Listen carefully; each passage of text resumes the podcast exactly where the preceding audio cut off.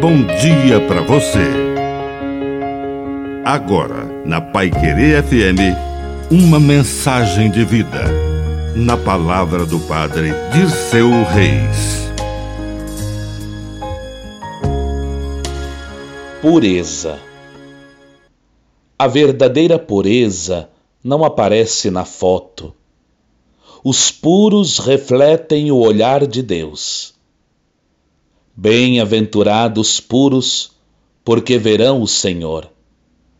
Foi isso que Jesus ensinou, mas no tempo dele, a pureza era determinada por aquilo que as pessoas comiam.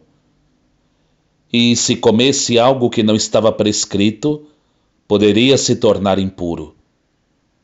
E Jesus nos lembra que o puro e o impuro é aquilo que sai de dentro do coração humano: roubo, assassinato, adultério, ambição, maldade, fraude, inveja, calúnia.